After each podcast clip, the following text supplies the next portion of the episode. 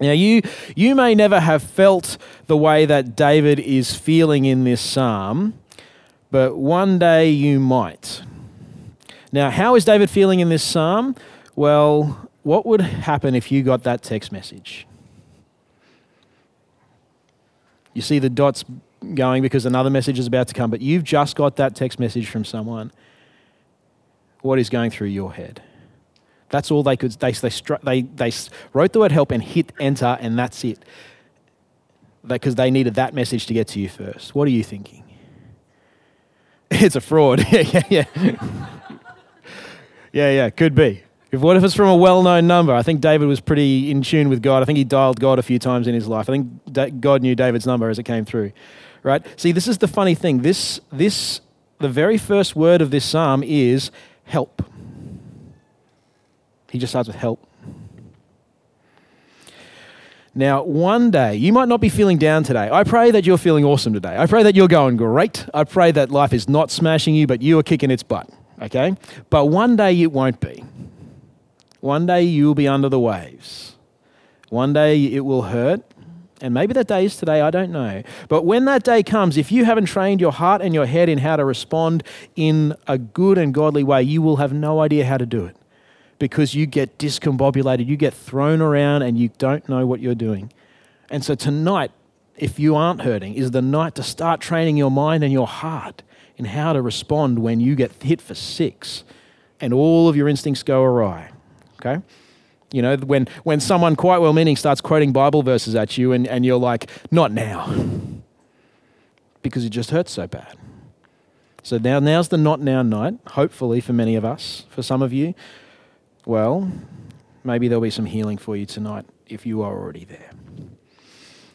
So, anyway? This, this poem starts with this moment, this, this, this heart in mouth moment, desperation plainly written on your screen, or in this case, in God, plainly written in David's prayer. And this is poetry. And so, to hear God well, to listen well tonight, will require us not just to think, but also to feel if we're going to listen to God properly tonight. You see, this is why David is reduced to just saying help, because he can't find a human being who will tell him the truth. He stops and he thinks, he's like, hmm, anyone? Uh, no, no, no, there's not a human being that I can think of who is faithful to their word. They have disappeared. I love the translation that you guys chose. They have disappeared from the human race. God, in my life, I can't see a single person I can trust. That's a, that's a place to go emotionally, right? Now, for many of us who have been blessed with really loving families, there's always been that sense of security there because no matter what happens, you know that they'll be there for you. you there is always just that backup. People you can trust will be on your side. Others of us can relate a little bit better to David. You see, see, for David, this psalm could be about the time when his wife turns against him, or it could be about the time when his own son, Absalom, throws a party for the whole royal family just so that he can get close enough to his brother to murder him. Or, or later, of course, when Absalom, the same son, then leads the whole nation in revolt against his father and tries to have him killed. Or, or it could be an earlier time when his boss, King Saul, asks him to come and to play his harp before throwing a spear at him. David just dodging it. You thought your boss had some bad moves. You ever had a spear thrown at you? No, you're fine. Stop whinging. So just joking, it's not true. Um, or it could be the, see, it could be the time after that when his boss had apologized. I'm sorry. It'll never happen again. I promise it'll never happen again. You're safe. And then he tries to kill him again. And then says sorry, and then tries to kill him again, and again, and again. And maybe you can relate to one of these. Maybe, maybe your spouse or your father, your boss, your son? Is there, is there someone for whom their words you can no longer trust? Even if you, they're not lying as such, you can no longer trust that their words are actually going to describe reality. Have you ever been in that situation? I have. King David's not paranoid. Everyone is actually out to get him pretty much in his life. And all the talk of loyalty and respect that he's getting from his subjects here flattering lips. David's not trying to work out if, if they're lying and flattering him. He knows he can't trust them. He's just trying to work out what they're up to. Help, Lord. The godly are no more. The, the faithful have vanished from among, land, among men. Everyone lies to his neighbor, and their flattering lips speak with deception. And it would have been lonely for him at the top. Uh, and I love the, the Hebrew of this phrase they are smooth of lip. Smooth words, double tongued. And, and you know what I, what I really love about the Psalms is, is they gives you permission to tell it like you see it. Do you see here? David's not mincing any words. Like, if you take him literally, eh, eh, they're not flowery and nice and measured and, oh, well, I guess there are some good people. He tried to, like, eh, this is not nice, pretty church prayer. This is blood and guts. And God wants to hear it when you're hurting, this is the kind of prayer you get to pray to your God. And you know, you can you can leave out the caveats and the oh, but it's not quite that bad and, and all that stuff. You can call it like it is, like David does. Even if you're completely unjustified in what you're saying and you've gone off the handle, God, God can take it. Go to him and pray like this before you let before you let somebody else, you know, have it. Go to God with it first, like David did. Now, look, David seems to put a lot of a lot of um, uh, a lot of stock in words here. He says that words are kind of powerful. He, he, he seems to. Let me, let me, just read a little bit.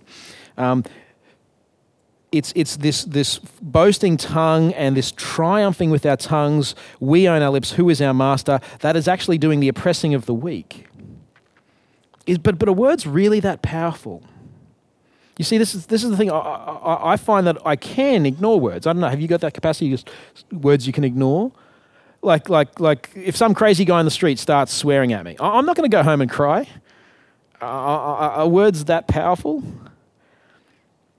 Well, it's a couple of things. Firstly, I want you to notice have you ever noticed that the more powerful a person is, the less that they work with their hands and the more they just tell other people to do stuff? They work with their words, right?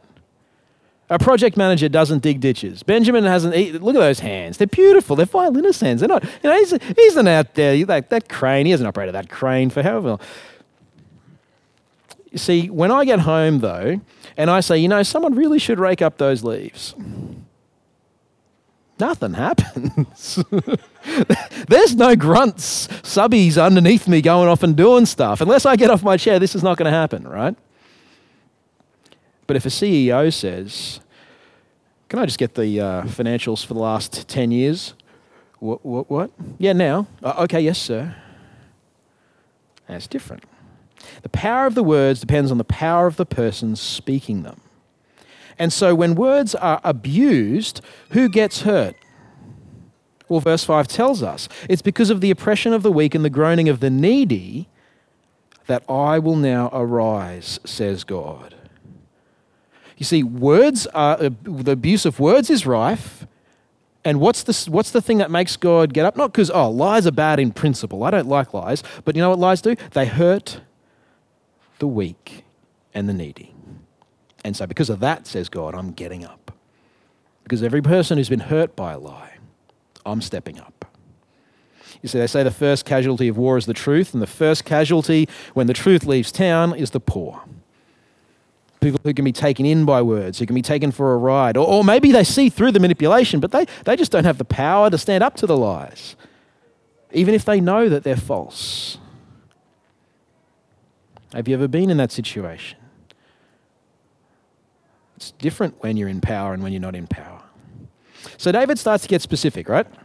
David starts to get specific about what he wants to happen. He, he wants it all to stop.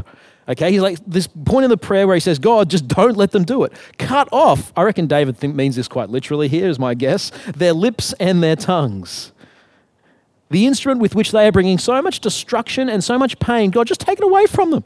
They are boasting about their lies and how powerful their lying is making them. So, God, help. Like, stop them from lying. Take away the words which let them get away with this stuff. And then we get God speaking in the psalm.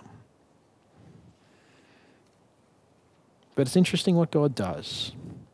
again, have the psalm in front of you. This is a short thing. Have the Bible open in front of you, please, as I'm speaking. God doesn't cut off the words of the wicked here. He doesn't stop their tongues. Instead, God speaks. I will now arise, says the Lord, and I will place him in the safety for which he longs. He didn't give David the answer that David wanted, but he did speak to the true problem that David had. So, so God didn't stop the lies, but he did promise to give David the safety that he really needs, despite the lies. David's crying out, Stop the lies, because that's what's undermining the security that he has in his day to day life. David's asking for, for, for, drastic action. He wants lightning bolts. He wants intervention. He wants, he wants um, you know, a, a judgment, fire, brimstone. So you could be kind of you could kind of forgive David for not being very excited about just getting more words do you, do you, ever feel that? Like sometimes like there's, there's a lot of words going on and, and you're like, oh no, the last thing I want is more words. But strangely, David here has found a way to trust these words from God. In fact, in this journey David's taking us through, he, he, is, he is unable to wax lyrical, literally, bad pun, uh, about their purity and goodness.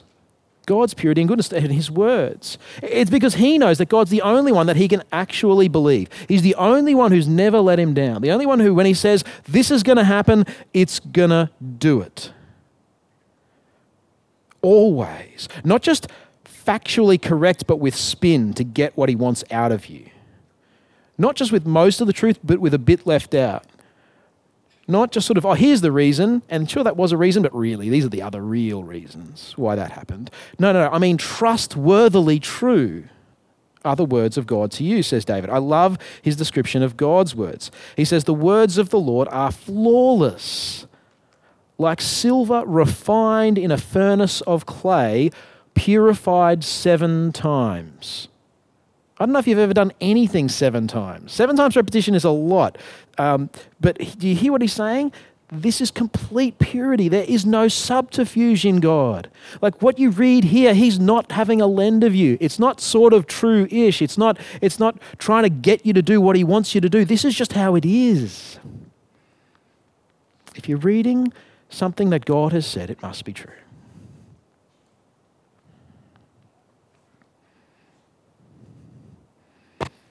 And David trusts that these words will be effective. Now, we thought earlier about how powerful people have powerful words. So, so, I'd be expecting David here to start talking about how, you know, God spoke and then the world sprang into existence. You know, the power of God's word. But he doesn't. In fact, that's actually nowhere in the psalm. Oh, goodness, Mike. Don't know what happened there, but oh, there we go. What David keeps on harping on about is that God will do what he said that he will do.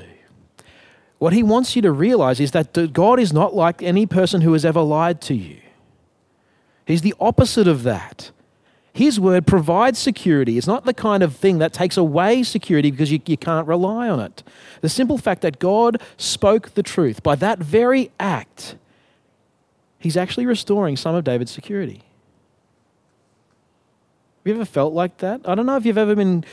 Uh, the experience of being gaslit is a horrible thing where someone tells where you say something and someone says no it's not like that and completely ch- take, takes away your, your, your sense of having a grip on reality.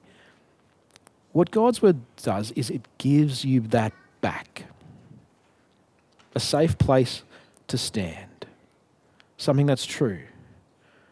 A word of security and so, what this means is that David now has an anchor, even though he's, he's in the midst of a sea of lies. He is, a, he is a lone CEO with everyone wanting his job. He is the king. Many people trying to assassinate him, not just theoretically, actually. And yet, now all of a sudden, David's got something that is an anchor, a rope to hold onto in the middle of the sea of lies. See, David doesn't say, Oh, I trust God's word because I know you're so big and powerful, though of course God is. I can trust him because he always tells me what's true. So if God says he'll bring safety, he'll bring safety. Have a look at verses 5 to 7 again. Because of the impression of the weak and the groaning of the needy, I will now arise, says the Lord. I will protect them from those who malign them. And the words of the Lord are flawless, like silver refined in a furnace of clay, purified seven times. O Lord, you will keep us safe and protect us from such people forever. David trusts God because he always tells the truth.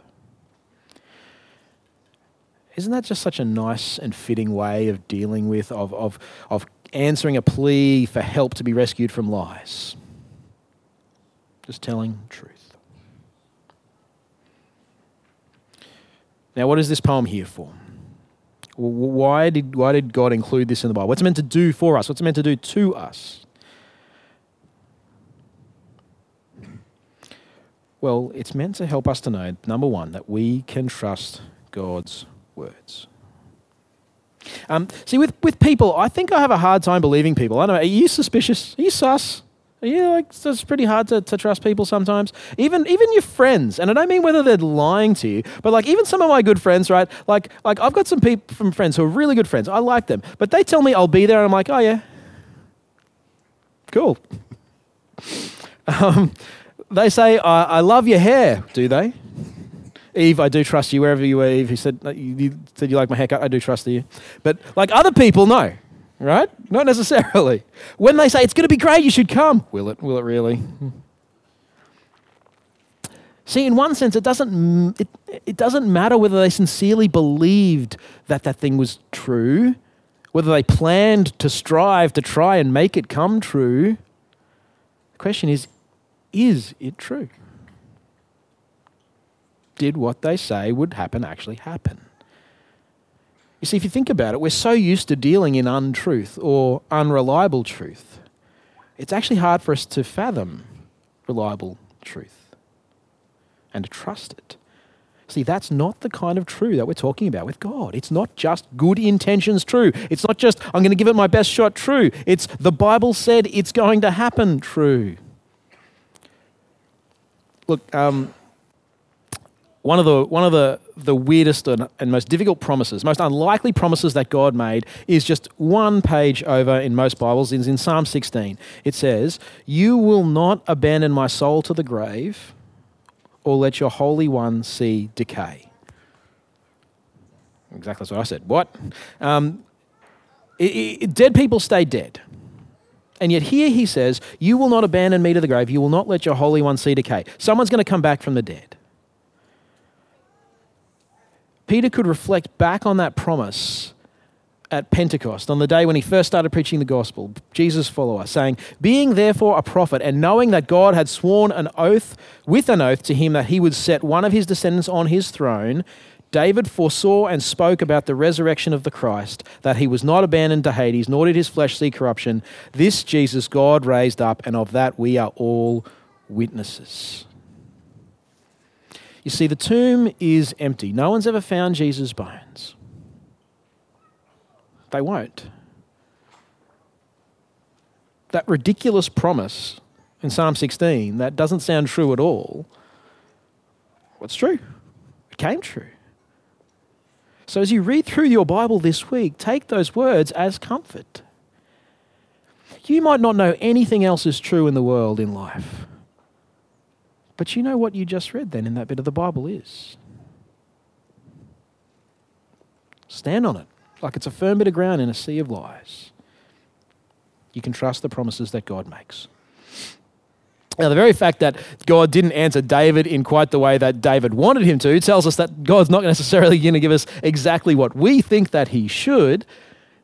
I mean, even the end of the psalm is not an end to all lies. Do you see that there in verse 8? The wicked freely strut about when what is vile is honored among men. David's still in the muck at the end of the psalm. It's a guarantee of safety despite the lies. That's what God gives. Not a calming of the storm, but a vessel within it. He's not going to answer every prayer how we want him to. But the words that he speaks to us are true things we can anchor our lives on. So when we say you can trust God's word, the thing is this is this is the impossible application, right? This is the thing not to go home thinking. God is just a souped up, more powerful version of me. Just a really nice guy with some superpowers. No, no, no, no. Doesn't work like we do. His word is proper true.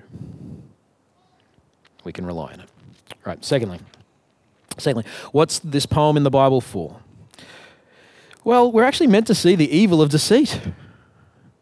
We're meant to, we're meant to be a bit horrified by it, right? You're meant to, meant to, to, to see how alone lies has made David and how it destroys and, and, and, and oppresses those who are less advantaged. Always lies hurts the, the least powerful the most. And so, because of that, because we're meant to feel that, in this moment now where you're feeling just how ugly and destructive lies and deceit are, can I say to you, don't flatter anyone? If you don't want to encourage someone, do it with the truth. There's plenty of plenty of good truth to be had. Don't be falsely humble. Oh, oh, I'm not very good at that. If that's not true, don't say it. If God made you very good at something, don't try and look humble by not giving God the glory for how He made you. It's a lie. Stop doing it. Stop making a habit of, of having my words not match reality. Don't tell a lie to get out of trouble. Admit the fault. Life is a lot freer when you start living the truth. One lie, and then you spend the rest of your mental energy covering, covering, covering. What did I have to say again? What's my story again? It's a slavery for you and everyone else around you. Recommit to the truth this moment. Look, I, I know I've said that, you know, I've heard it said, sorry, that the, uh, the truth hurts. Um, telling someone, you know, like it is, isn't always the best option. Truth doesn't hurt, lies hurt. You want to create a cycle of deception, of niceness, niceties, flattery, unfaithfulness. That causes pain. I think that's what Psalm 12 is getting at. Lies inherently take advantage of people. Why are you, if, if you need to tell a lie, you've got to ask why. and what advantage are you getting out of it? All right. The evil of lies. Number three. Third reason that this poem is here in the Bible is we are just meant to be able to relate to this. I mean, just about all of us have been hurt by a lie at some point, by the deception of flattery, or simply by the fact that lies exist. And so, even when someone says, I love you, when God says, I love you, when God says, just call on my name and I will save you, that you can't feel like you can't trust it. We've all been hurt by the fact that that's our culture. This psalm is here so that we know that there is someone else out there who has been through what we have been through. If you're hurting from lies, you feel like there's no one you can trust and you're all alone, I want you to know Jesus Christ is very, very at home with you. He has been there. He knows how it is. In fact, David, who could write words like this about such a dark place, he is our picture for Jesus, for, for, for our God.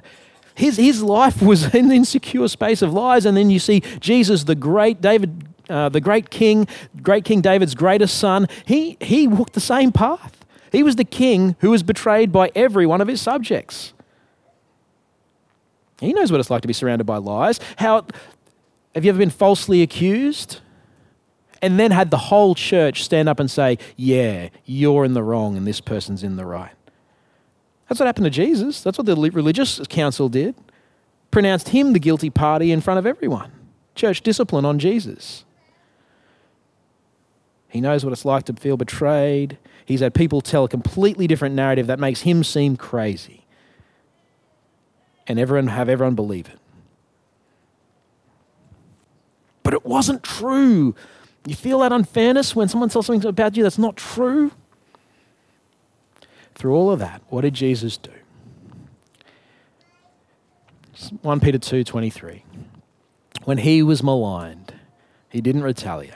When he suffered, he made no threats. Instead, he entrusted himself to him who judges justly.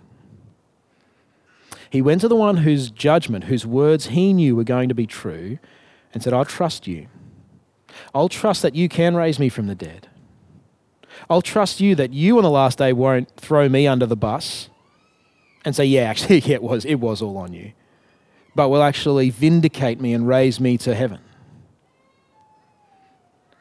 So, look, if, if, you're, if you're there now, or maybe you're just training yourself now for the day when you're there, and lies have hurt you, don't think that you're alone.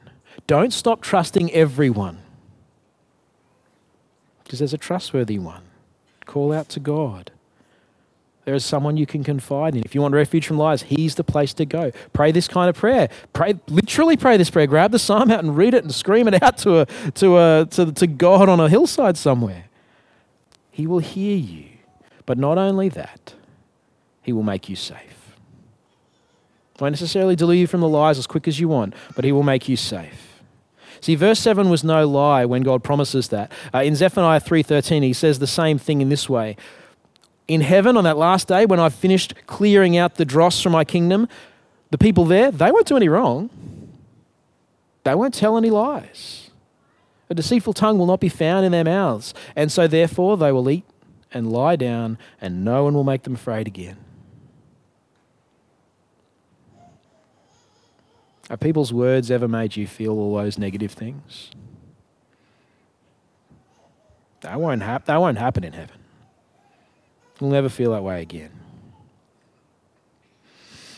Just as we finish up, um, I don't know if you can relate to David. I mean, are, are, you looking for a way out of a world of lies? Maybe, maybe, maybe, this, maybe you're looking out of a way, a little world of lies that are actually your own lies. Maybe you've never come clean from your own. You could go to him. You could go to God with that. Why don't you go to a brother or sister with that? Come clean from all your own lies. Or maybe it's other people's. Maybe other people have been holding you to ransom and their, their narrative for you, their untrue words, are crushing you down. Go to Jesus. He's the one you got to do business with. Jesus is the truth telling God in human skin come to this earth. He's the bloke you want to get to know, come clean with, if you've never done that before, read a gospel, get to know this guy. He's, he is the truth and he is trustworthy. Now, and before he comes back, this world will still have lies in it, but God has said he will protect anyone who comes to him until he comes back. And on that day, there will be no more lies. And he said it, so it'll happen. Let's pray. Heavenly Father, we thank you for this psalm. We thank you for, for David not being on his own in his pain, but, but, but screaming it out to you in this psalm so that we could be with him in it and therefore with you, Jesus, our great King, in it. The one who walked this path for us, walked the path of pain. Father, we just ask that you would help us to trust you. Help us to go to you, to rely on you, to, to, to, to go to your promises and rest in them to live off them, to trust your words, to treat them with seriousness, because there's not an ounce and a shade of untruth to them. And Lord, we do ask that you'd forgive us our lies. Lord, that you would purify our lips, cleanse us from untruth. And we pray, Lord, that the little ones wouldn't get hurt in our church, please. Not anymore. Because our lips have been changed by you. So we speak the truth. And we ask it in Jesus' name. Amen.